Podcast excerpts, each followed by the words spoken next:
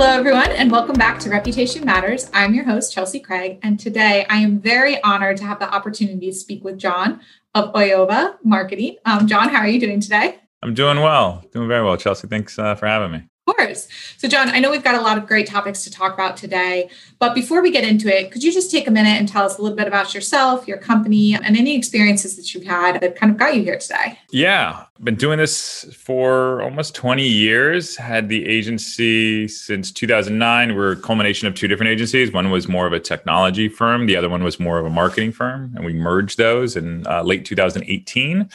We work with companies typically more than 2 million in revenue. I'd say most of them fall between 2 and 20 but we have you know one or two clients over a billion. And we work in almost all digital marketing services with the exception of affiliate marketing. That's the only one we really don't do too much in. So before we take it even a step further starting a company in 2009 that's a, a bold time to launch a marketing agency considering everything that was going on from from 2008 and beyond. Was it you saw just the extreme upside or the shift to digital? Where was where was your head with that no, the company I was work I loved this company I was working for this other marketing firm and it got so corporate and bureaucratic that I left that day I, I quit and just started a business that day. I was so pissed off. You know, and you learn more from bad from good or from bad then good experiences and that clearly uh, was the push that you needed uh, to really start and build this success. Uh, but in hindsight, that was a horrible time to start a business. Yeah. well, you made it through. You made it through.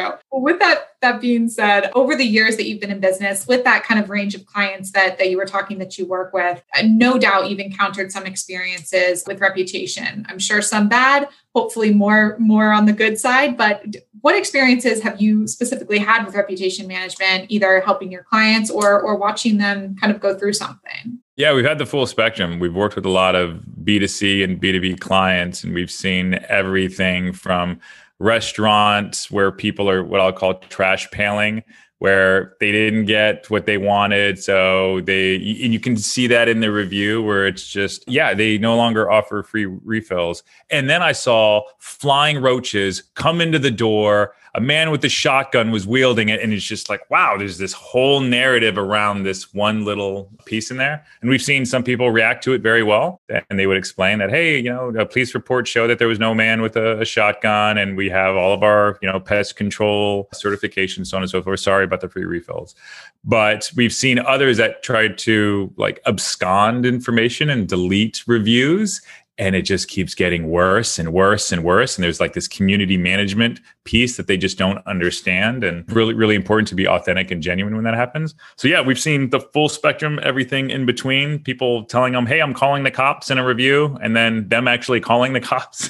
Following through with it. Yes and then posting the updates you know oh as goodness like a play by play. So yes, we, we've uh, we've seen a ton over the years. Live streaming of review and and reputation issues. That's that's pretty unique and definitely a first. I thought I'd heard it all, but but you've taken the cake with that. I wanted to touch on something that you just mentioned and, and pick your brain about it because it's a question that I get a lot when it comes to those negative reviews. You just mentioned kind of the rabbit hole that can happen if people try to remove, delete reviews without following policy and, and doing that through kind of black hat tricks when that happens I, I, assume you're not encouraging your customers but or your clients do that but could you just walk me through like what that process is like and, and what you would advise clients if they're coming to you wanting to pursue that solution. Yeah so we'll typically see that on usually social media platform let's we'll take facebook right? So in facebook if people are having negative comments around a review so they're not reviewing on the profile itself they're they're giving feedback using that as a channel on let's say that their feed and clients will asked to remove those comments and we, we, we tell them no. So we've told people no that we're not going to do that. And that's it's just the worst practice that you can do. And they said fine we're going to take that service away from you and we're going to go ahead and do that. And then the next phone call we get a week later is oh my god you were right. We're wrong. Like what can we do in this situation? So we always tell them you're only going to make a bad situation worse because just when you're not being heard in in a room you're going to talk louder. And that's what people are going to attempt to do. So to talk louder they're going to get others involved. And then now there's people that are going to be a witness to this you know this indignation. And they're all going to feel that they're a part of this. And they're going to do what they can to help. Hey Betsy over here, her hair was, you know, caught on fire at this place and they're not going to refund her money and they're now deleting their reviews. And everybody's like, oh, this is wrong. And next thing you know, there's pitchforks, torches. And in some horrible scenarios, people will call the news. And if it's a slow news day, you may be on the news if you didn't handle a situation properly. It's amazing the virality factor and how quickly things can just get out of hand. I mean, literally with social media nowadays, it's it's no surprise, but it's amazing when people still, I guess, are surprised and caught with that. We're always talking with clients that unfortunately, I think, or at least in our opinion, reviews have really taken off because people weren't being heard. As you mentioned, people want a pedestal they stand on. Oftentimes, when there's a Google review left in particular. It's a customer on their last ditch effort just to get feedback from the company. And, and, you kind of touched on that as well. People turning to Facebook and those platforms to be heard. Do you ever, when you have your clients and you're noticing a consistent kind of trend in maybe reviews being posted or comments being left, are you do you find it's important to kind of work with them to create a different process to allow that feedback to still get there or or some type of way for customers to to voice that opinion, but on a more constructive and maybe less public platform?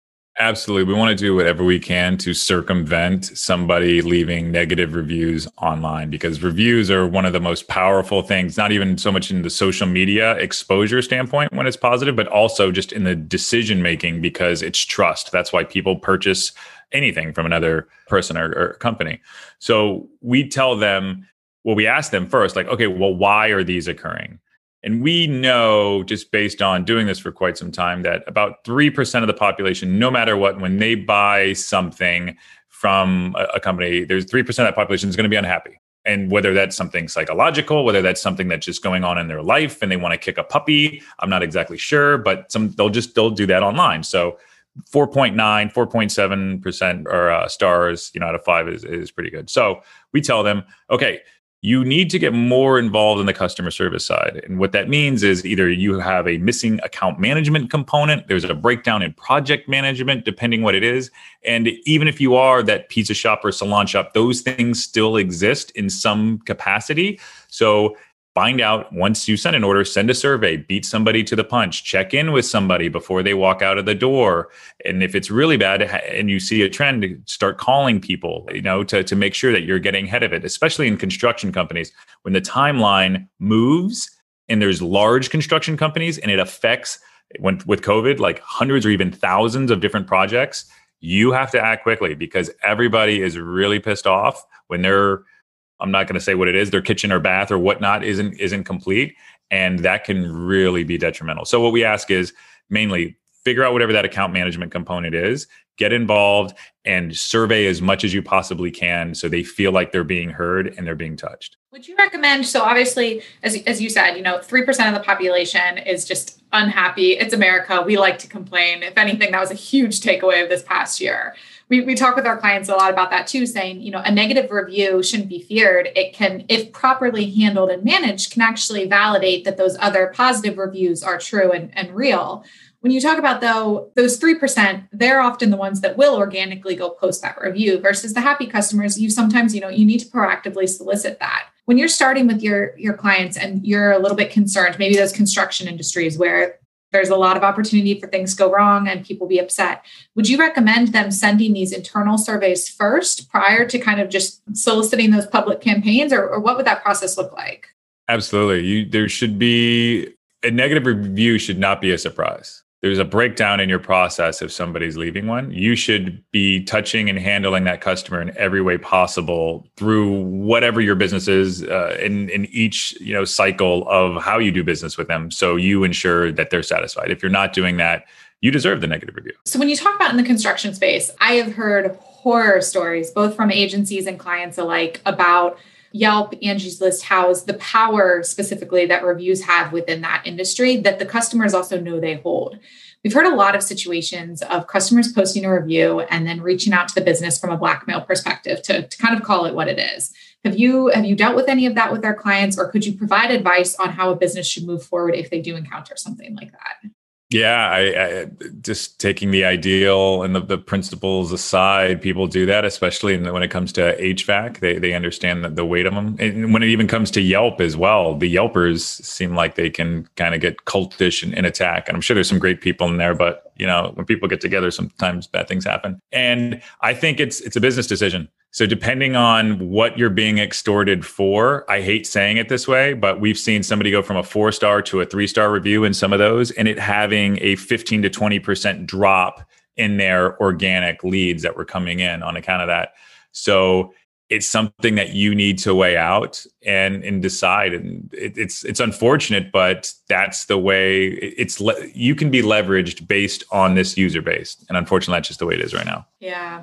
So with all that being said i mean you, you specifically mentioned yelp and uh, it's quite the platform both for businesses and consumers the algorithms the different policies there for businesses that choose you know I've, I've encountered some that say i don't i just don't want to be on that platform anymore. I don't want to be involved. And, and you know as well as i do unfortunately it's not as simple as that. What what advice or kind of tips or strategies can you provide for businesses that are kind of at that lost place where they they just don't they're frustrated and, and kind of paralyzed out of frustration that's a tough one. We saw that with the uh, political campaign. We had some clients that didn't want anything to do with Facebook and didn't want anything to do with uh, Instagram because of their, their political uh, leanings. We've also had people say, I want nothing to do with Yelp. We just try to educate them as much as we can. And people are going to find an outlet if it's something negative, And it's up to us to try to, you know, create a positive experience as we can.